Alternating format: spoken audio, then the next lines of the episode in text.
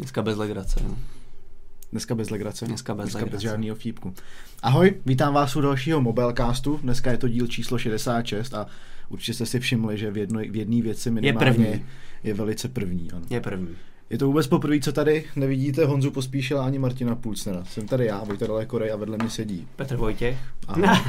Jste mohli vidět Honzu. Jo, Honza se právě přesunul za režii, jak jste si vyžádali v komentářích, aby se taky Petr podíval chvilku před kameru, takže tady je. Hmm. Dneska tady máme spoustu zajímavých témat. Eh, Dali jsme i do článků, abyste se na to mohli podívat, k čemu se postupně dostaneme. A hlavním tématem bude určitě Microsoft. Ale začneme trošičku něčím jiným, protože v týdnu LG představilo svoji vlajkovou loď LG G4. Honza se jel podívat do Londýna, takže... Honza tam přímo byl, dal nám první dojmy přímo z Londýna, najdete video přímo na stránkách. A my se teď o něm trošku pobavíme, co si o něm myslíme. Petře. Co si o něm myslíme my? No, to jsou takové spíš věci, Tak které nám přetlumočil na začátek nějaký fakta. co tam vlastně je LG tom G4 je to v podstatě velmi podobný telefon jako G3. Zepředu to, jaký to Honza ukazoval v těch dojmech, zepředu ten telefon se velmi těžko rozezná. Na fotkách jsem koukal, fakt vypadá jako G3. Zepředu vypadá v podstatě Hmm, úplně stejně. Jakmile se no. otočí, tak už je to jiná pohádka, ale jenom uh, má opět 5,5 palcový displej, Quad HD uh, rozlišení, uh, šestijádrový procesor, zase výkon jako dobrý. Hmm, Co bych tady určitě musel jakoby zdvínit, že je zajímavý, že LG zvolilo Snapdragon 808 a ne 810, jako má třeba v G Flexu. No, uh, což bude asi tím, že S tím má 810 se přehřívá. Přesně tak, ty problémy, takže do G4 nechtěli riskovat s 810, dali tam 808, která jim tam chytla tak je vzadu. sice, já nevím, jestli je jakoby stejně výkonná nebo trošičku slabší ten chipset jako takovej. Uh, měl by být trošku slabší, Jo, je to ale- 6 jádro každopádně. ale uh, jak už to i Honza ukazoval v tom videu, ten telefon se rozhodně neseká, nedá se říct, že by ten výkon byl slabší. Jo, běhá, běhá v podstatě Při tom používání to určitě skvěle. nebude ne, poznat. Jo. to Jako tam je spíš zajímavý zkrátka to, že LG tam zvolilo jiný procesor než teď ten nejvýkonnější od Qualcommu. Možná se o tom bude mluvit, jakože proč do vlastně do G4 nejnovějšího, největší teďka vlajkový lodě, prostě Hmm. tam nedali nejnovější možný procesor. Je to, je, to, je to prostě tím, že Snapdragon ho ještě nemá od, odladěný a pravděpodobně se to ne, nestihlo doladit. Ale co tam každopádně dali, tak je nejnovější a nejmodernější kůže na zádech. A to se ti strašně líbilo. Uh, líbilo se mi to. A Honzovi se to taky líbilo. Honzovi se to údajně taky líbilo. Uh, kůže je dobrá, kůže je pěkná, vypadá to zajímavě, protože ten telefon vypadá jinak. Je to něco nového, protože když si všimneme, tak uh, u Samsungu Galaxy Note 3, tak uh, Samsung tam přinesl takovou tu imitaci, která byla příjemná na, na omak, ale bylo to prostě jenom umělá, umělý plast. Tam bylo vůbec nejvtipnější, já si pamatuju na ty jejich reklamy, jak tam ukazoval, jak tam, že jo, to tam tu kůži vydělávají a vyrábějí. Ta tradiční věc a pak to byla plast, pak to byl plast, Hmm. prostě imitace hnusnej, Takže blbej LGčko, na dotek. LGčko zkrátka šlo přímo do kůže. A ta, za tu kožnou variantu se ale každopádně trošku připlatíte. Je tam tisíc korun příplatek než oproti běžný, ale myslím si, že pokud se to někomu líbí, tak ta tisícovka je úplně v pohodě. No, jako určitě to za to stojí, že, ten, že to bude jiný telefon, bude Hmm. vypadat jinak, nebude Vypadá to to další hezky, plast. ta kůže i v té ruce působí prostě úplně jinak. Jediná věc, o který tam mám trošičku strach, tak co mám zkušenost třeba s Porsche designama a ty mají kožený záda, tak ta kůže se tam strašně rychle opotřebuje a hlavně na hranách to fakt trpí, že to prostě po roce ten zadní kryt vypadá úplně strašně a neodpovídá to úplně tomu prémiovému vzhledu. No oni se tomu chtějí, no, oni se k tomu chtějí vyvarovat tím, že vlastně budou dávat eh, k tomu telefonu druhý kryt, plastový, takže když někdo bude sportovat nebo na běžný nošení člověk může nosit plastový kryt, k obleku nebo někam na, do společnosti Hmm. si vezmeš ten kožený, abys vypadal jako trendy. Aby ti to sedělo třeba k pásku hezky, hnědý zadní Přesně, kryt kožený přesně. a hnědý pás. Jako já osobně si nedovedu, nedovedu představit, že ten kryt měním. Tak Jako asi, asi je to prostě při té příležitosti, když to chceš k něčemu si prostě mít jako ten modní doplněk. Telefon Zároveň. vezmu, strčím ho do kapsy, jdu při, při, při představě, že se rozhoduju, jestli chci tenhle kryt nebo tenhle, jo, se- sundávám, nandávám novej. Mně by se do toho nechtělo, možná na to máte víc trpělivosti než já, proč ne. Ale jak jsi říkal, tak už tam, já si myslím, že tam taky bude problém s tím. Obzvlášť pokud to budeš nosit každý den, tak minimálně v rozích. I, ty, ty, i hrany, od, ty hrany budou určitě trpět, jako, to, je, to je jasný. Ale vypadá to zkrátka fakt hezky. A je to něco nového mezi těma vlajkovými loděma. Nikdo to zatím takovou věc nepřinese. Jo? Tak v tomhle tom je LGčko docela zajímavý. Ale každopádně, co tam je ještě dál, tak je super foťák, který Honza i vyzkoušel, říkal, že ho to příjemně překvapilo, jak dobře fotí. Je strašně velikánský. Má tu velikánskou čočku, má to skvělou světelnost, uh, laserový ostření, který už LG představilo dřív. Uh, Myslím, že mezi fotomobilama je jednoznačně adept na nejlepší fotomobil. Uvidíme ještě, co, co ve výsledku při nějakém běžném používání, ale ty hardwareové parametry na to rozhodně má. 16 megapixelů rozlišení každopádně. A u nás v článku zase můžete najít ty ukázkové fotky, které tam Honza přímo na místě pořídil a vypadá to moc dobře. Ten telefon fotí fakt hezky, fakt ostře. Samozřejmě mm, Honza na to tam měl dobrý podmínky, bylo krásný počasí, uvidíme, jak to bude fotit za nějaký tmy, deště tady těch věcech, ale určitě to je dobrá cesta a to by teda bylo asi trošku větší téma, ale já tohle to dost oceňuju, ten progres v těch foťácích. A myslím si, že dobrý foťák dneska už do toho telefonu patří, protože za chvilku nebude mít vůbec smysl nosit nějaký kompakty nebo tyhle věci. Malý a... kompakty už ty levný dneska nemají smysl obecně, ale o tom jsme se bavili hodně. No právě. Uh, u toho LG opravdu máme tam super výbavu, je to hezky zpracovaný, hezky ten telefon vypadá a LG opět přichází se super cenou, která na českém trhu by měla začínat na 16 tisících, což ve srovnání s ostatníma vlajkovými loděmi, ať už je to Samsung na 19-20 tisících, u varianty Edge dokonce vysoce přes 20, u iPhoneu 6 je to taky vlastně k 20 tisícům, tak LG tou cenou zase jasně boduje, stejně jako to začalo u G2 svýho času, tak i teď je ta cena za vlajkovou loď opravdu hodně zajímavá. A... Jo, a víme to jistě, že už to takhle bude? Já mám pocit, že tam byly nějaké spekulace, že to může být až okolo 19 Co jsem si našel informace, tak ta cena by se měla pohybovat kolem 16-17 tisíc, prostě zhruba takhle nějak. Tam je to tak, že oficiální cena je teďka 19 a 20 tisíc, ale a ta předprodej je vlastně o 3 tisíce. Ale je velice pravděpodobný, hmm. že jako v minulých letech se to stejně nakonec bude prodávat i ve finále za ty nižší částky. Jo, tak, tak to byla vždycky výhoda LG, ta dobrá cena. Hmm, proti, díky Honzovi za vsuvku, takže každopádně cena je tam taky hodně zajímavá. S LGčka se přesuneme teď dál a půjdeme na ten největší Sebral jsme ještě aplikaci, téma. ale pojďme. Chtěl jsi ještě? Jo, sorry, tak Ne, dobrý, já jsem jenom chtěl zmínit, že co mě třeba osobně hodně potěšilo, uh, je nová aplikace foťáků a, a právě to, že má tři možný režimy, jednoduchý, trošku zautomatizovaný a pak vůbec manuální. A mně se na tom líbilo to, že jasně, dneska si můžeš do telefonu stáhnout apku s výborným foťákem, ale musíš si ji stáhnout. A mně se líbí to, že se tady ty pokročilé funkce integrují už vlastně do toho systému od základu a nemusím řešit, že uh, jsem někde a najednou chci vyfotit nějakou dobrou fotku, fakt si chci upravit a předtím, že bych měl si stáhnout aplikaci na focení. Jasně, jo, to jsme před, jak jsme předtím řešili, že ta situace je teďko a ty to potřebuješ mít teďko ready a neplánuješ, že budeš někde. Jo, Přesně, jako potřebuješ mi... vyfotit teď a ta situace nepočká, než si stáneš aplikaci. Co se mi třeba říkal, jsem měnil telefon, mám zase Windows Phone a chtěl jsem nějaký základní funkce, prostě a zjistil jsem, že ten telefon to v sobě instalovaný nemá a já jsem rychle musel do storu a stahovat si fakt základní věci, což, což mě trošku rozčilo, jako byly třeba stopky a tak. A Tohle jsou ty věci, které člověka nenapadnou, prostě když si ten telefon vybírá, že takovou věc tam nemáš a najednou to potřebuješ a zjistíš, že to musíš stáhnout, tak blázen. No. Protože jasně, ten argument je, proč by vlastně ten systém v sobě měl něco mít, když si můžeš všechno stáhnout. To je argument mnoha lidí, pravda. Jo, vždycky, jo. když tam potom vidíš tu základní výbavu, tak když třeba vytýkám, že ta základní výbava je chudá, tak třeba ostatní argumentují, když si to tam můžeš stáhnout, jasně, můžu tam stáhnout cokoliv, ale v tu chvíli, kdy to potřebuju, tak já chci tu funkci a já nechci teď jít do toho store no. a stahovat Musíš, si aplikaci, kterou po, koupení telefonu musíš plánovat, co bych mohl jednou potřebovat a všechno si to nastavovat. Hmm, jo? Můžeš mít nějaký věci už připravený, že víš, že z minula se ti hodilo tohle, ale jak říkám, pak se ti najednou stane, jako se to stalo, mě jsem něco v tu chvíli potřeboval udělat a já tu aplikaci neměl. Takže jsem rychle musel do store, rychle stáhnout na data, takže jsem přišel o nějaký FUP a tak dále. Takže se mi líbí to, že se integrují už prostě dobrý aplikace, dobrý funkce pokročily přímo do toho systému. A tohle byl jenom jeden příklad s foťákem, ale mě to třeba potěšilo a myslím, že to je prostě fajn krok. A... Jo, ta softwarová výbava je taky důležitá, když na to ten výrobce zkrátka myslí od začátku.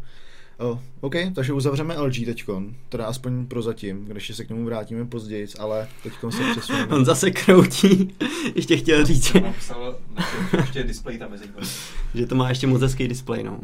Jo, pěkný barvy a perfektní jas. To mi bohužel nemůže se ale to Honza, jak se s ním viděl, tak říká, že, že LG má opravdu super displej. Tak tam šlo o to, že G3 měla trošku problém na slunci což se údajně teďka mělo zlepšit a i Honza, jak to tam zkoušel, tak říkal, že to je lepší. Myslím, že tam bylo něco že ten jas by měl být o 20% lepší. Absolutně nemám tušení, co to číslo znamená. Důležitý je potom, jak to vypadá v praxi, ale... V reálu nám to přišlo, že to je ještě o víc lepší než o 20%. V reálu to je prý lepší o víc než 20%. Je to zkrátka znám, Nevím, jak to, display, nevím, jak to Honza změřil, ale, ale prostě lepší displej. No, tak. no pořídil si takovou tu chytrou čočku, co Google vyvíjí, že už. No. Někdo nám třeba Kontaktní. do příspěvku pod videem psal, že z toho poznali, když jsem tam neměl S6, že S6 o 25% rychlejší než G3. Hmm. Hmm.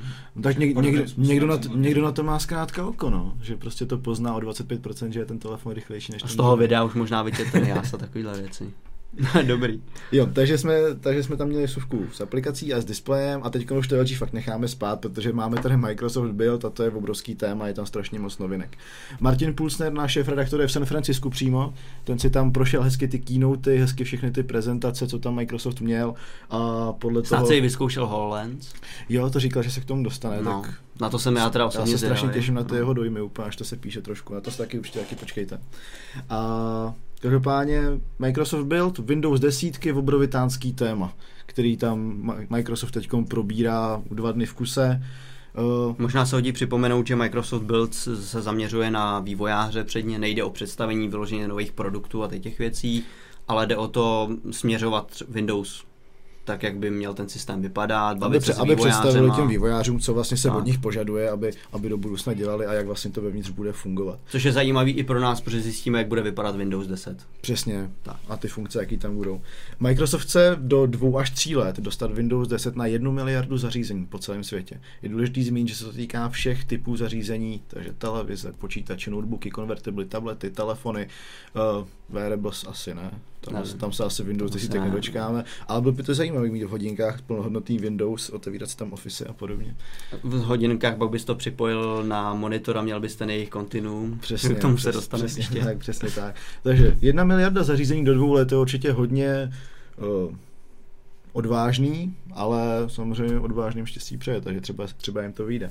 A No oni mají tu výhodu, že prostě Windows 10 je to na všech, na všech platformách, takže se jim to bude líp počítat, že prostě jsou to notebooky, tablety, je to všechno. tak začni s tou asi největší věcí, o které se diskutuje, a to je sice univerza, univerzální aplikace pro Windows. Microsoft prostě furt bojuje s tím, že nemá aplikace ve storu, ačkoliv jasně těch aplikací tam je hodně, ty co Windows mají, tak tvrdí, že všechno, co potřebuju, najdu. To Čas- já, já, jim, já jim rozumím, já to mám s BlackBerry úplně stejný. No, Taky tvrdím, že mi nic nechybí, ale A nechybí. dobré. jako já teďka taky používám Windows Phone a stačím si, jo, jsou věci, které bych třeba ocenil, Třeba ale stopky. třeba stovky, no. to je jedno. Uh, ale jde o to, že prostě vše, všechny aplikace tam zdaleka nejsou, zdaleka všechny aplikace nefungují tak dobře a může za to jednak možná trošku laxnost vývojářů, že přijde jim ten trh moc malý a tak dále. Microsoft se jim vlastně furt snaží tu cestu zjednodušit. Vlastně furt je vybízí k tomu, aby ty aplikace vytvořili pro Windows. Vývojáři jsou dneska vůbec takovej, takovej úplně strašně, řekneš, strašně Pavel. zbožňovaný jsou. Jo. Ne, jakož jsou úplně vyzdvihovaný, jsou strašně důležitý pro ty Bez pro nich to nejde firmy. prostě. Jo, a oni se jim snaží jít naproti a Microsoft, u Microsoftu to vyvrcholilo tím, že aktuálně představil nový vlastně celkový ten koncept s Visual Studiem, ve kterém můžeš kompilovat aplikace pro napsaný v nejrůznějších kódech. Jo, týká se to aplikací napsaný v netu, Win32, JavaScriptový a zároveň taky hodně důležitá novinka, že se to týká aplikací pro iOS a Android. Takže když máš aplikaci napsanou v Javě pro Android anebo v Objective-C pro iOS, proženeš to přes Visual Studio a můžeš to provozovat na Windows telefonech a Windows zařízeních. Neúplně to zapadá do toho celkového konceptu, že chceš tu jednu aplikaci používat na telefonu, na tabletu i na televizi třeba. Tam si úplně dokážu tu Androidí před, aplikaci představit, ale určitě to bude pro mnoho lidí rozumný krok v tom smyslu, že se tam dostane prostě jednodušším způsobem hromada dalších aplikací. No, Microsoft už vlastně doteďka tvrdil, jak je hrozně jednoduchý vyvíjet eh, aplikace pro Windows, a, ale stejně se vlastně musel začínat od začátku. Teď je výhoda toho portování. Otázkou je, nakolik to bude mít vliv. Teď se vlastně spousta lidí píše o tom, že tohle bude změna a teďka ty aplikace budou. No ale já bych byl trošku opatrnější a nejsem si jak úplně jistý, že všechny aplikace budou, protože furt to tam vyžaduje toho vývojáře, který musí přijít a tu aplikaci portovat. Jasně. Nějaký to tak. neudělají z toho, z toho důvodu, že se jim to třeba nebude chtít testovat. A i když to vydání je jednoduchý, tak nemůžeš vydat aplikaci, kterou neotestuješ. A hlavně musíš potom tam mít nějaký support k tomu, že jo, budou ti ty lidi Přesně. psát. Něco nefunguje, máš ty tím- to budeš muset A máš tím zkrátka tu práci, jasně. To určitě ty výváře pořád od toho může odrazovat. Navíc To by po- někdo, někdo tam může mít to, že prostě nevydává na Microsoft z nějakého morálního důvodu třeba nebo něco takového. Prostě Microsoft ne, tam prostě moje aplikace nebudou. No hele, to máš to samé, jako jsme se bavili minule s Honzou, ten Snapchat, že jo? Ne. Prostě na ostatní platformy prostě ne. Jako Hmm. ostatní aplikace ne. A mají tam prostě ten morální blok, že to bude takhle. Z tvýho času to samý Instagram, když byl jenom na iOS, že jo, taky prostě měli problém a nechtěli to dát na Android, že jo. Prostě z toho důvodu, že to je čistě jenom pro iOS. Takže já bych se jako úplně neradoval zjednodušení to je, mnoho vývojářů to asi přesvědčí, spoustu aplikací to přinese, asi i her, ale... V diskuzi pod článkem jsem tam zahlídl dotaz, jak, jak tam vlastně budou fungovat asi ty Androidí aplikace. Já s tím mám trošku zkušenosti z platformy BlackBerry, která vlastně to má taky podobný, běží v tom Androidí runtime, který vám funguje jako emulátor a každou, každou Androidí aplikaci spustí v samostatném sandboxu jako, jako Android instanci a takhle tam ty Androidí aplikace fungují. U toho Microsoftu, co jsem si zjišťoval, tak podle všeho to bude dost podobný. Akorát to nebude řešený na úrovni tel, jakoby toho systému, že jakoby u BlackBerry, že když tam dáte Androidí aplikaci, tak eh, ten systém si odchytí třeba volání po mapách. Ta aplikace chce aktuálně mapu a ten systém to chytí a nabídne tomu místo těch Google Map OpenStreetMapy. Hmm. Uh, u toho Microsoftu podle všeho to bude tak, že ten vývojář musí vzít ten kód a vyměnit tam tu apinu, tu googláckou za tu Microsoftí, aby tam byla ta Microsoftí klávesnice, ma- mapy a navigace z Microsoftu a tak dále. Ale ve výsledku to bude asi hodně podobný, protože stejně v tom Windowsu poběží nějaká Androidí instance a navíc ještě v nějakém security containeru, o kterém se tam píše, uh, nedokážu si úplně představit, co to bude, ale můj odhad je, že to bude hlavně kvůli nějakému řízení přístupu těch aplikací, aby to bylo bezpečnější, aby ta aplikace si nedělala úplně, co chce, když je z toho Androidu. No on je v tom trošku ještě zmatek. A to jsme vlastně zjistili před vysíláním. Snažili jsme se to, to právě zjistit, jak to přesně bude, zatím to ještě úplně nevíme. Třeba si tady pozor Spoust... nějakého vývojáře někdy, který nám to trošku vysvětlí. Spousta vývojářů a serverů o tom píše různě a já jsem třeba našel několik, několik vlastně článků, který to o tom psali, takže bude nahrávat hotový APK soubory přímo do storu. Microsoft si s tím nějak poradí, což znamená, že se to už nebude muset emulovat. To znamená, je že to Microsoft je zajímavé, že z toho to objevilo, protože přímo na té na tiskovce se mluvilo o tom, že ten kód musíš prohnat přes to Visual Studio. To ale platí v případě iOS. Ten Objective-C se musí emulovat. Může se to prostě prohnat přes to. Ale, u toho... ale Android byla úplně jiná věc, to byla jakoby, tam se to děje úplně jinak a právě funguje to tam v rámci toho subsystému, což u iOS tak není. Tam uh, aplikaci z iOS fakt musíš převíst přes, buď to přes nějaký konvertor, který vyjde, nebo který vlastně už vyšel. Jo, je to v tom před několika dny no. hmm. a je to v tom Visual Studio a, a bude to aplikace tak jako tak, ale ta Android aplikace bude fungovat v tom subsystému, to znamená, proč bys to musel komprimovat, když z mého pohledu vlastně v tom Windows phoneu poběží něco, nebo jako Windows desítkách poběží něco jako Android subsystém který to bude zpracovávat. No poběží tam, podle toho, co jsme našli, tak to opravdu vypadá, že tam opravdu takový systém prostě poběží. Že tam bude ten malý Android runtime, který vám bude prostě obsluhovat tu aplikaci. Ačkoliv se to zatím snaží tvářit, že to tak nebude, že ta aplikace se bude chovat jako nativní a tak, já tomu osobně nevěřím, protože tu zkušenost zkrátka mám, jak se Android aplikace chovají na jiném systému a není to prostě úplně to samé jako ta nativní aplikace. A tak Microsoft ti nemůže říct, uh, novinka ve Windows desítkách poběží uvnitř malý schovaný Android, to by všichni řekli, jste se zbláznili.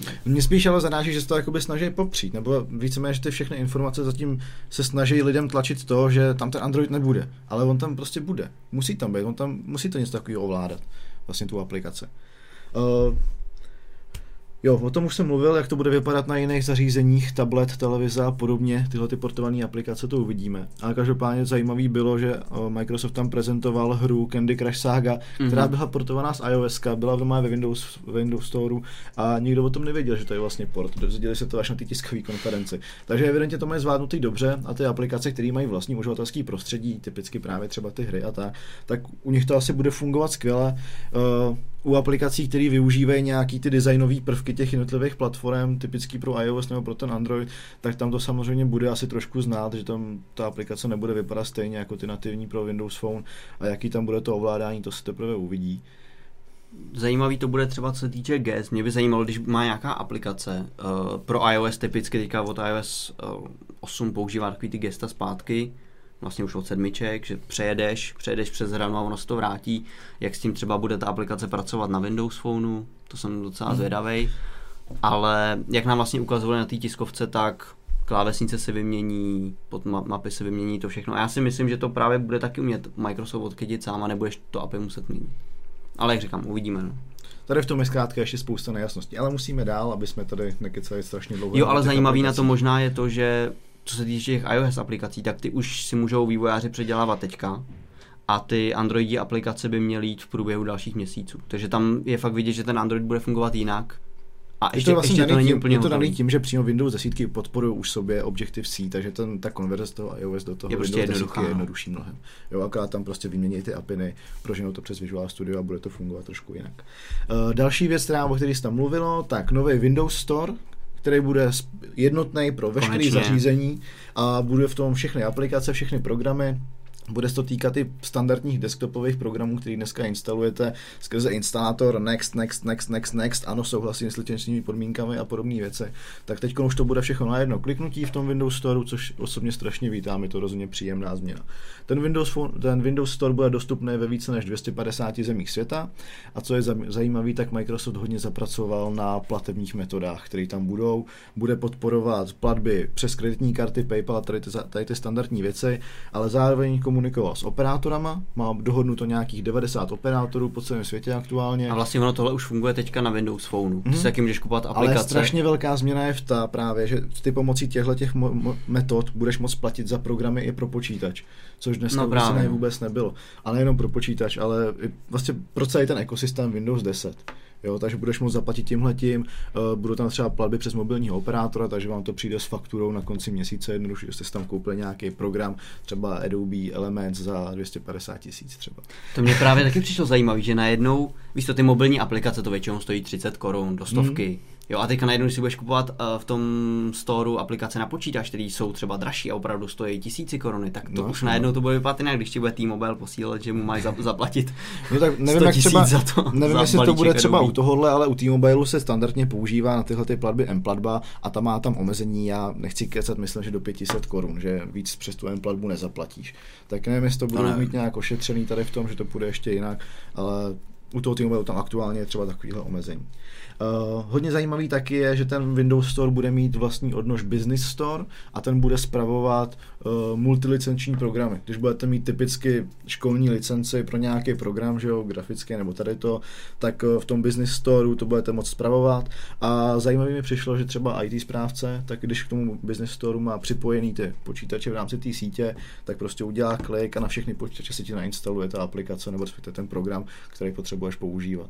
Takže těm ITkům to hodně ulehčí. Já si vzpomínám, když jsem dělal brigádu na základní škole, tak jsem musel ke každému a počítači běhal si tam okolo po třídě. Přesně tak, No. běhal jsem tam okolo po třídě prostě té učebně a musel jsem na každý počítač to instalovat ručně.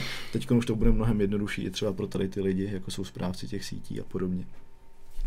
Uh, další téma, to se líbí hodně tobě. Tak nám No, to hodně, no. pověz o Continuum. Je to funkce Continuum, což je vlastně něco takového už bylo k vidění dřív, co se týče nějakého Linuxu, že máš telefon a ten telefon je zároveň i počítačem, to znamená, ty ho můžeš jednoduše připojit k nějaký dokyně, k klávesnici, k monitoru a najednou máš plnohodnotný systém.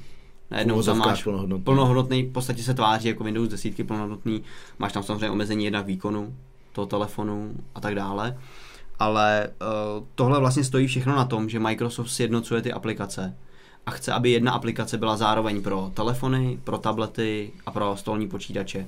To vlastně něco jako, když, jako kdybys tu aplikaci roztáhl, že jo. Hmm, hmm. No a tím, že si ten telefon připojíš ke klávesnici a k monitoru, tak najednou ta aplikace zjistí, že už nejseš v telefonu, ale jsi v počítači a sama se jakoby zvětší. Něco, na- něco na ten způsob. Zase to bude práce trošku pro ty vývojáře, že s tím budou muset počítat a tam se bude hodně lámat chleba v tom, uh, jak ty vývojáři dokážou navrhnout to uživatelské prostředí, protože to ovládání, vůbec to zobrazení, tak na těch různých úhlopříčkách, různých typech zařízení je po každý úplně jiný. To A máš když, jak... má, když máš vývojáře, který je prostě prase a neumí udělat uživatelský prostředí, tak to dopadne strašně. Takže doufám, že tam Microsoft bude se snažit co nejvíc těm vývojářům pomoct, udělat tam co nejvíc nějakých jednotných prvků, aby to té, aby ty aplikace nějak prostě vypadaly. Ale bojuje s tím Microsoft, když si vem teďka tu kauzu hamburger, jestli to tak můžu nazvat, když se prostě řeší, má být ve Windows Phoneu hamburger nebo ne. V počítači být může, tam jsou na to lidi zvyklí, myší se to ovládá třeba dobře, ale v tom telefonu, když máš nahoře to hamburger menu, tak se tam prostě prstem se tam blbě dostává a tak dále. Teďka se to hodně řešilo, že jo, Microsoft trošku ustoupil, že hamburger menu zůstane, ale důležitý prvky se z něj přesunou zase na spodní lištu, jak byli lidi zvyklí. No a to je v podstatě to, takže Microsoft to, hamburger menu zvolil, protože chce, aby to na všech systémech vypadalo stejně, aby tam to byl ten jednotící prvek na mobilu i na počítači. Protože lidi znají ty, tu ikonku těch tří čárek Tak. a znají to, že to je prostě něco, kam kliknou a dostanou nějaký možnosti. Ale zároveň se ti tady třiští to, že prostě mobil se neovládá jako počítač. s myší a klávesnicí, což No, byla věc, kde samozřejmě narazili Windows 8, to už jsme taky řešili moc krát. Takže, jak si říkal, pokud to někdo navrhne blbě, pokud si to někdo nedokáže rozmyslet, tak ta aplikace velká bude vypadat špatně, nebo ta malá bude vypadat špatně. A navíc, Jako to na- už si zmiňoval předtím, tohle nebude fungovat u těch aplikací převedených z iOS a, a Androidu, to těžko, že jo? Nejenom u těch, ale když se bavíme o klasických desktopových aplikacích, které by třeba měly nebudou běžet na mít- menších no. zařízeních, že jo, tak, tak uh, taky nebudou mít nějaký jiný zobrazení pro menší úhlopříčku a tak. No, no, jo, no. když budeš mít velký 24-palcový monitor anebo 11-palcový notebook, taky tam ta aplikace potom může vypadat jinak trošku. Že? Já to vidím tak, že ta funkce Continuum bude hezky fungovat na takových těch základních funkcích nebo základních aplikacích přímo od Microsoftu. Už teďka víme, že tam je prostě Word, prohlížeč tam bude hezky v tom předělaný a fakt tak kalendář, takové ty základní aplikace Dovedu budou to takhle fungovat dovedu dobře. to krásně představit třeba u těch ofisů, jo, to může být super, že někdo bude tak na cestách a potřebuje něco rychle napsat, tak si vezme akorát prostě bezdrátovou klávesnici, myš a telefon. Jo. V hotelu to připojí na televizi, otevře se mu tam velký Word a prostě nadatluje si, co Co potřebuje. je zajímavý, že vlastně už v tom telefonu je ten plnohodnotný Word. Už v té aplikaci jedný je prostě jsou všechny ty verze. To je zajímavý. Ale vlastně, jak jsem říkal, tady ty základní věci tam budou, ty základní aplikace, ale od kolik tohle přinese uh, jako dalších vývojářů. Bude to chtít opravdu hodně aktivity od těch vývojářů, aby se do tohohle zkrátka dostali. Uh, u toho Continuum uh, mluvili jsme o tom, že to bude určitě dost náročný na výkon a podobně, ale Možná. Určitě si, já si myslím, že si s tím určitě poradí, protože to budou pořád ty mobilní aplikace, jo, akorát budou trošičku jinak vypadat už teď, když ten telefon připojíš uh, přes HDMI k televizi, tak uh, to Jasně. zvládne vykreslovat Full HD úplně bez problémů, že jo. Takže i ty aplikace si myslím, že se s tím poradí. Mě na tom spíš zaujalo ještě to, když máš ty aplikace zároveň, už v tom telefonu máš aplikaci, která zároveň funguje pro desktop, tak jestli to třeba nebude mít na vliv na velikost toho systému, že by si ještě o nějaký razantnější kousek sebral ty Windows desítky v třeba z té paměti telefonu. To by mě zajímalo, ty aplikace, jestli se tím jako nutně nezvětšej. Jako jestli třeba Office pro Windows Phone nebudou mít třeba 500 mega jako aplikace. To nevím, tak on Office už teďka jsou dost velký, ale Jestli... jestli... Vlastně, jakoby na desktopu máš že ten program, který má x stovek megabajtů. Tak No, na jasně. tom telefonu to může být třeba teďko stejně velký, zase stahovat takovéhle věci. Se Ale už, už jenom tím, že ta aplikace bude napsaná vlastně jedna aplikace pro, dejme tomu, všechny velikosti, tak jestli už jenom tím se to nemusí nutně zvětšit, tak jestli to právě ne, nepovede ještě k bobtnání toho systému celkově, já si myslím, že možný to je. Je to, je to určitě možný, to rozhodně jo. Ale co nám každopádně ne- nenabopnalo a co se nám nezměnilo, tak je logo nového prohlížeče. Projekt Spartan, mluvili jsme o tom taky už dřív, a, no, Project Spartan, dobře, tak byl to projekt vlastně, kdy Microsoft vyvíjel nový prohlížeč. Všichni víme, jak eh, nesnášíme Internet Explorer. A Už jenom z principu v už podstatě. jenom z, pr- no, z principu, no, prostě A stojí tak- za prd, no. no, tak no, ten nový už zase tak hrozně taky buď, není. Buďme upřímní, že Internet Explorer je nejlepší na stahování jiných prohlížečů. To umí opravdu nejlíp, takový to rozšířený. Ale každopádně Microsoft zapracoval na projektu Spartan a vylezl z toho Microsoft Edge, nový internet. Což dává hezký smysl, protože zač- zase začíná na E, to znamená, že ikonka opět bude krásné Ečko. Strašně důležitá věc, protože obyčejní lidi prostě na, na počítači hledají internet a, pro, a internet pro ně znamená to malý Ečko. Modrý, modrý modrý Ečko. Ečko, přesně, Přesně. tak. Takže tohle je opravdu strašně důležitá věc pro Microsoft, je, je to naprosto logický rozhodnutí a tam není víceméně co tomu vytknout. Ale co se mi třeba hodně líbí, takže Microsoft stejně jako nabízí převod aplikací z Androidu a iOS do Windows 10, tak u, u Edge, tak tam budeš mít možnost jednoduše přenést rozšíření a doplňky z prohlížečů Chrome a Firefox.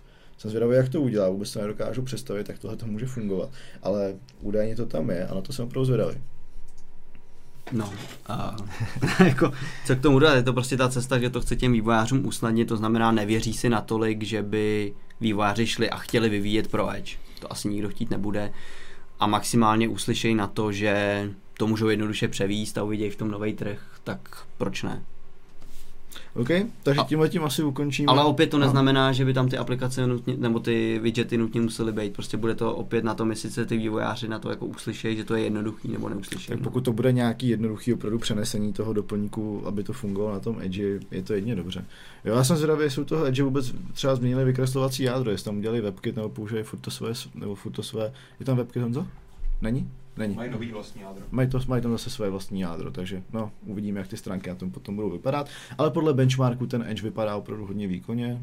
Ale já si myslím, že to vůbec, po to vůbec nejde. Tam jako nejdůležitější je to, že se zbavili Exploreru, že prostě už to není, už to není ten starý Internet Explorer, je to něco nového, to, je to nový začátek a i kdyby ten prohlížeč vykresloval úplně stejně, tak důležitý je to, že je to nová věc a lidi na to můžou koukat nově. Tak třeba určitě bych nechtěl, aby vykresloval jako Internet Explorer 6. tak to už by bylo krok optimalizoval weby, pro tam to bylo vždycky peklo. Dobře, takže tímhle tím ukončíme Microsoftí část dnešního mobilcastu. Tak to bylo docela rychle nakonec. No, moc rychlý ne, jako zabralo nám to pár minut, tak taky musíme trošku přidat, aby jsme tady nenudili, nenudili lidi moc dlouho. A přesuneme se teď k výsledkům LG, HTC. A tím a je určitě nudit nebudeš.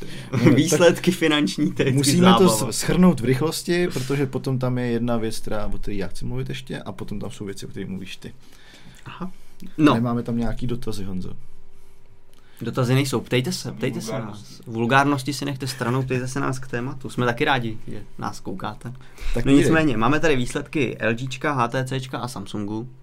Začal bych u toho Samsungu. Uh, můžete si to když tak i najít u nás na stránkách, ale my to teda nějak schrneme. Uh, podle Strategy Analytics uh, měl Samsung prodat 83 milionů chytrých telefonů, což je o 20 milionů víc než kolik prodal Apple za poslední čtvrtletí.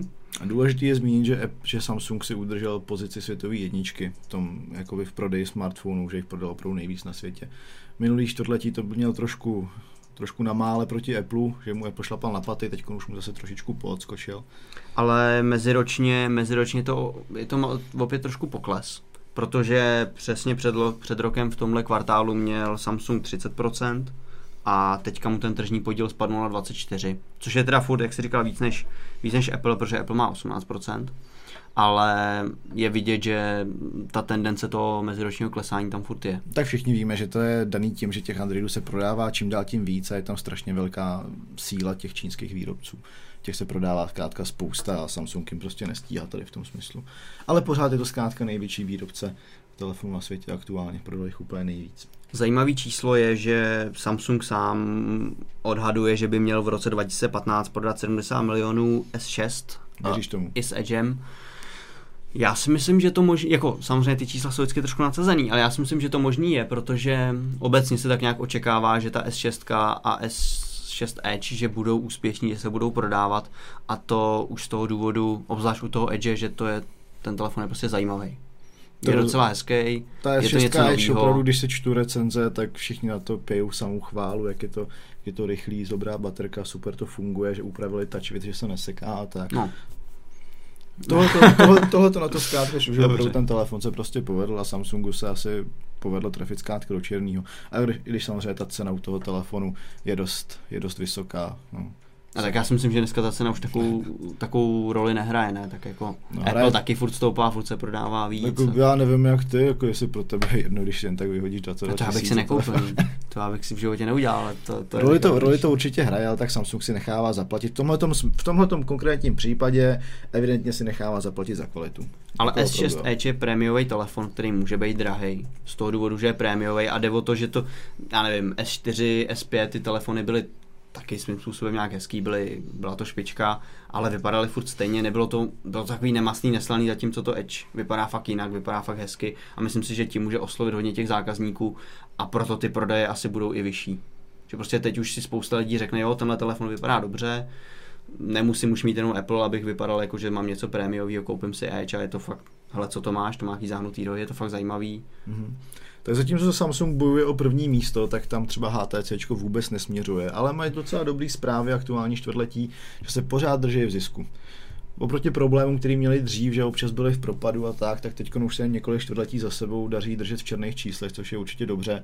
Ty nové zařízení, které oni vydávají, tak jsou docela povedený, takže si myslím, že to zaslouží. Hmm. Uh, pokud bychom měli být konkrétní, tak uh, měli příjem 1,3 miliardy dolarů za poslední čtvrtletí, což je sice o něco méně než za minulý, ale zároveň si pořád udrželi v zisku 11 milionů, což je docela fajn. A což je dobrý, že jsou prostě v plusu. Přesně tak. Můžou konečně začít myslet dopředu, nemusí se zabývat tím, že končí v mínusu nebo těsně nad nulou. Už mají prostě nějaký ten zisk, začíná to trošku fungovat a můžou se orientovat na nějaký vývoj dopředu.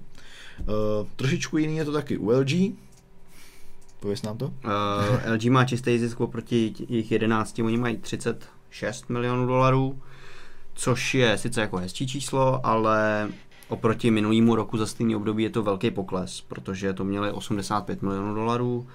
Uh, ale u toho je zajímavý poznamenat, že to se týká LG jako celku a ty telefony na tom nejsou tak špatně. I když, no, taky tam klesly. Taky, taky, tam taky klesly, ale jenom o nějakých 5%. Jo, a prodali 15,5 milionů chytrých telefonů za poslední kvartál, což taky není špatný číslo. Jasně, není to 80 eh, nebo, nebo 60 jako v případě Samsungu a Apple, ale myslím, že pro LG to taky není špatný výsledek. A je vidět, že třeba když celkově LG klesá, tak ty telefony na tom nejsou v tak špatné kondici. Jo, 15, 15 milionů telefonů za čtvrtletí je krásný číslo. Myslím, že G4 tomu ještě pomůže potom v těch dalších měsících, protože, jak jsme říkali, je to fakt povedný zařízení a vypadá to, že má našlápnuto k velkému úspěchu. Uh, Přesuneme se teď zase dál. Vrátíme se v rychlosti jenom k Samsungu Galaxy S6 Edge, protože na to bude navazovat další téma. Samsung Galaxy S6 Edge, to je tak debilní tak přinese jako vůbec první zahnutý displej na obou stranách, za což sklidil hromadu chvály, ale samozřejmě nějakou kritiku vzhledem k té funkčnosti a tak podobně.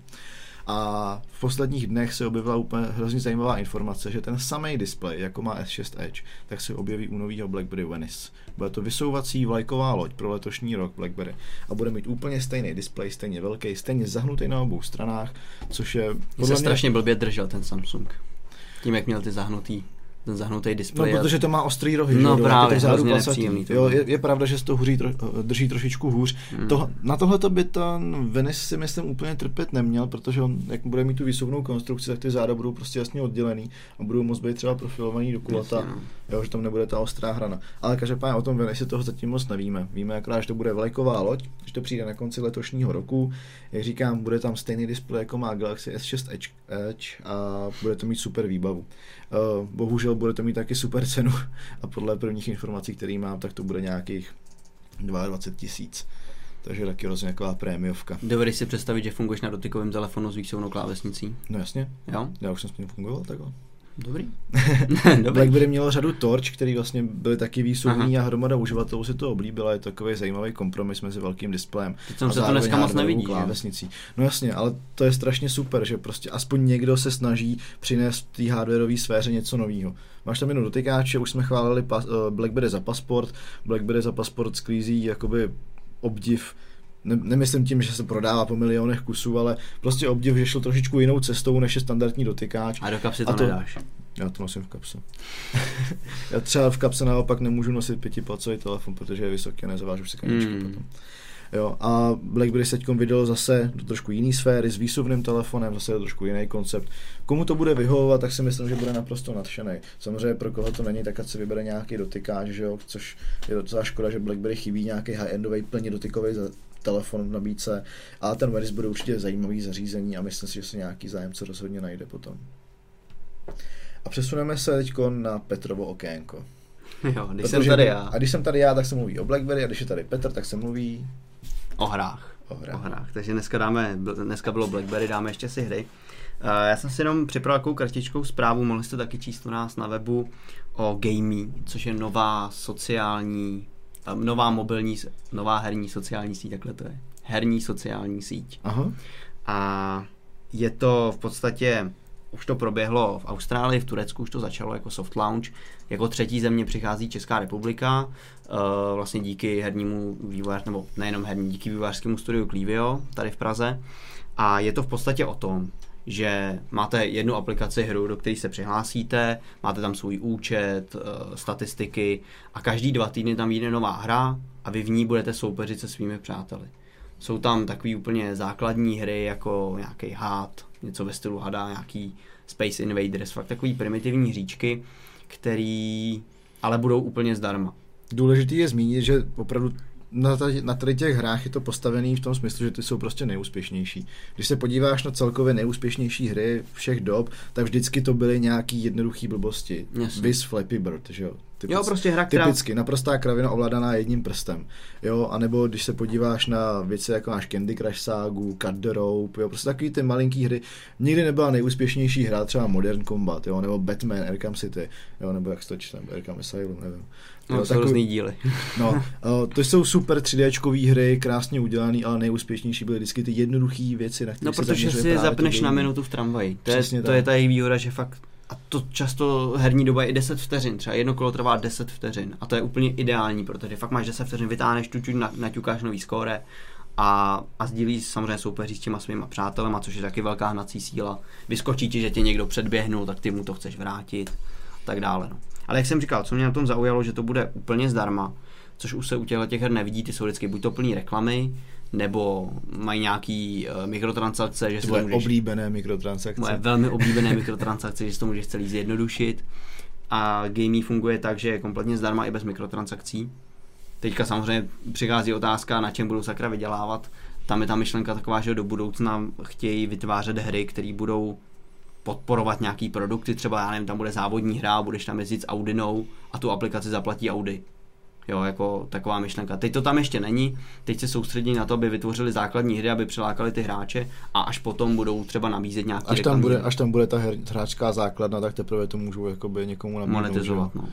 Jasný. Teď, když tam je pár lidí, tak asi těžko Audi zaplatí aplikaci za Právě. nějaký prachy velký. No. Ale faktem je, že vlastně i když, i když to budou třeba reklamní hry, budou tam nějaký, nějaký product placement, budeš tam jezdit za konkrétní auto, nějaký značky, tak furt tě to nebude otravovat tím, aby si něco dokupoval nebo aby klikal na nějakou reklamu. Takže to je podle mě hezká věc. Druhá otázka je samozřejmě, ta, ty hry jsou fakt hodně jednoduchý.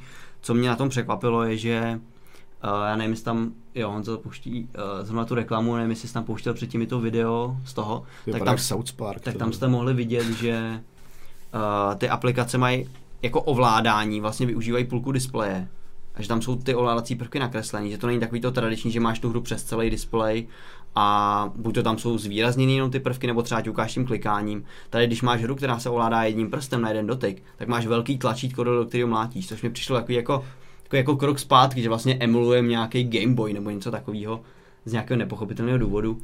Ale ale stejně, stejně, stejně to je podle mě zajímavý a no, hlavně to bude, to hlavně sledovat, to, no. bude to problém pro lidi, co mají malý displeje, no, ale zase na druhou stranu dneska ta doba je jiná, lidi mají všichni pětipalcový telefony a veš, takže ten prostor pro to hraní tam pořád bude asi dost velký.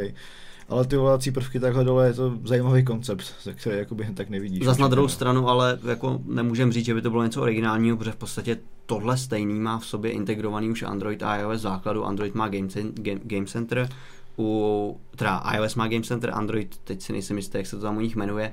Google Play hry, myslím. No, ně, ně, nějak tak, jde o, jde o to, že vlastně do hry se taky můžeš přihlásit a máš tam statistiky, achievementy Jo, ale osobně, se, ne, osobně se nemyslím, že to gamey, gamey by mělo úplně soupeřit právě tady v tom porovnávání jenom, ale hlavně v tom, že tam máš uvnitř na jednom místě máš všechny ty aplikace, nový, různý zdarma jsou a tak dále. Jo, samozřejmě nemyslím, že to bude konkurovat úplně tady těm službám od Apple a od, od Androidu, no, od Google. A vlastně výhoda výhodou je, že teďka to launčovalo i na Android, takže budeš moct soupeřit, vlastně ten Game Center je taky jenom iOS uživatelé mezi sebou, které vlastně budou soupeřit všichni a údajně by ty hry měly jít hrát i v prohlížeči, takže pak možná třeba přes Facebook nebo nějak tak. Hmm, proč ne? Je to každopádně zajímavý nápad, uvidíme, jestli se to chytne nějak víc v Turecku a v Austrálii. Jo, v Austrálii. Tam už to začalo, no a Česká to, republika tam, je třetí. Tam to má celkem úspěch, co jsem četl, tak se na to podívejte a pokud se vám to bude líbit, tak se určitě do toho zapojte taky. Je to zajímavý nápad zase do budoucna něco nového. Přesuneme se zase k další aplikaci, a tento, nebo aplikace. Je to spíš taková kauza. Kauzička to přijde trošku, trošku smutný, možná v něčem trošku směšný. Takový uh, typický pro naše prostředí český. Jo, přesně jsi to řekl. Naprosto typický pro český prostředí. Uh, nevím, jestli to zahlídli někde na internetu, týká se to aplikace Paptran, kterou teď koupil Seznam a zakomponoval její funkce do nové aplikace mapy.cz. Uh, Paptran je aplikace, která vám jednoduše ukazuje jízdní řády. Je propracovaná, funguje, funguje dobře a teď ji koupil Seznam a okamžitě na to, co jí seznam koupil, tak se nechala Mafra vydat článek, kde okamžitě potřebuje ten Paptran pošpinit a vyzdvihnout svůj IDOS. Tak ono možná by bylo dobré ještě říct takovýto ukotvení, že to je vlastně dlouhodobý problém, že IDOS má na jízdní řády v Čechách má v podstatě monopol. monopol. A No takhle, IDOS, IDOS ten monopol nemá. Monopol má firma Chaps, nebo Chaps, nebo jak se to čte. která to prodává i do která, která ty data má zdarma od ministerstva dopravy a potom to prodává dál a odmítal to Chaps vůbec u, u, uvolnit komukoliv jinému než IDOSu Mafry. Pro Mafru je IDOS strašně důležitý, protože oni mají měsíč, za, za, za březen bylo na iDnesu nějakých 4,7 milionů unikátních eh, návštěvníků a 1,7 milionů z toho generuje právě IDOS. Takže pro ně je to opravdu strašně důležitá platforma, ať už, ať už telefonu, taky na počítači ta webová stránka. Ale jak, jak říkám, je tam ten monopol toho čapsu, že jim to neprodává. Ale Seznam- zajímavé je, že prostě Seznam se začal s nima soudit a pořád s ním byly nějaký problémy a nakonec teda Chaps uvolnil ty prostředky, nebo respektive ty data v nějakých excelovských tabulkách, takže seznam musel udělat skript, který jim to z toho vyparsuje ty informace a tak. A teď to chce spojit právě s tím Paptranem. No. No a tam se stalo to, že Pap- Paptra měl nějaký problém, že ukazoval nějaký špatný výsledky, přičemž seznam uh, z, toho, z toho vlastně, teda kecam, jo, seznam z toho vinil, vinil přímo ten Chaps, že tam dávají špatný výsledky. Mají maj podezření, jo? No. Musíme říct, že to je jenom podezření, neví se to Neví samozřejmě, se to, no. že tam třeba dávají špatný, výsl- špatný data schválně a taky se stalo, že ve chvíli, kdy tady to pře- probíhalo, ten přenos těch dat mezi tím seznam a tím Paptranem, tak uh, najednou spadlo úplně aplikační rozhraní vlastně Chapsu, takže jim to ani nefungovalo. Jo, takže po- Což se vlastně předtím nestalo. Podezřívají z toho nějakou sabotáž, samozřejmě co na tom pravdy, tak to vůbec nevíme. Ale důležitý je spíš zmínit to, že tam probíhá takový boj na tom malém písečku s těma datama jízdních řádů mezi IDOSem a tím Paptranem, mezi Mafrou a Seznamem a osobně se mi vůbec nelíbí, že prostě Mafra má důvod nebo respektive potřebu uh, špinit vlastně nějakou aplikaci takhle a vyzdvihovat tu svoji, i když oni v té svojí mají taky spoustu věcí, které by mohli vylepšit ještě rozhodně. I vlastně, když A tak ona jim, tím, ona jim tím udělala krásnou reklamu, no. Přesně, krásně se to může otočit proti ním. Protože akorát jsme se o tom dneska bavili, že nikdo z nás Paptran nepoužívá, Kromě Honzy. kromě Honzy, ten ho má rád. Ale já bych nikdy neměl potřebu ten Paptran prostě vyzkoušet. Já používám IDOS a jako jsem s tím spokojený. Ale teď, když vidím tohle, tak prostě já ten Paptran vyzkouším. A třeba u něj zůstanu. Na truc. Na truc to vyzkouším, ale jako opravdu jo, prostě. Na mě to třeba zapůsobilo takhle, že na truc ten Paptran vyzkouším. A on, doteď byl Paptran a IDOS totožná aplikace, dělá to stejný vývojář. Jo, Honza správně popisuje, že Paptran a IDOS pro Mafru udělal stejný vývojář. Navíc ještě, jo, takže celý se to takový ještě zamotává víc. No. a ono to není vlastně boj jenom mezi, mezi Idosem a Patranem, ale vlastně jde o ten princip, jako proč něco, co vlastně ministerstvo dává zdarma jedné firmě, proč by k tomu měl mít přístup, přístup jenom vlastně Mafra a nikdo další, když jsou to vlastně, měly by to být otevřený data, měly by to být otevřený data, když to dává ministerstvo dopravy zdarma.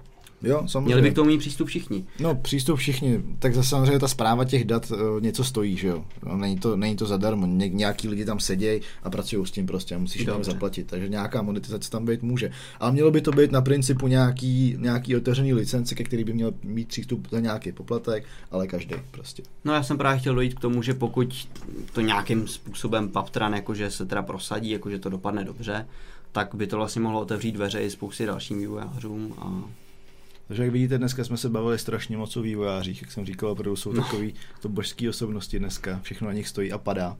A týká se to jak toho Paptranu, taky gaming, taky aplikací Android a iOS pro Windows 10 a tak podobně. Prošli jsme dneska všechny témata, které jsme tady měli. Uh, vidím, že žádný dotaz nám Honza neposlal, takže jsme vám asi řekli úplně všechno. Myslíš, že byl tak drsnej, nebo? Já Nebo si, že byly fakt blbý dotazy? Ne, já si myslím, že jsme řekli všechno, co bylo potřeba. Že vlastně nebylo, neměli se na co ptát. Přesně tak. Cokoliv koho napadlo, tak jsme prostě odpověděli. Tak co myslíš, jak to šlo tady bez Honzy a bez Martina? No tak nám napíšou diváci spíš. Tak jo, k nám napište. Já myslím, že my, my sami to hodnotit nemůžeme. Každopádně, Abych to zhodnotil klid. tak zhodnout. Dobré, za mě dobrý. Tak za nás dobrý. Děkujeme vám za pozornost. Uh, zatleskejte Honzovi, který dneska skvěle zvládnul režii, když tam byl dneska poprvé, ale zvládl to super. A příště už si myslím, že tady asi bude Martin s Honzou, že Honzo? Kdo ví, uvidíme. Kdo ví. Tak zase příště v našem nepravidelníku. Naschle. Ahoj. Ahoj.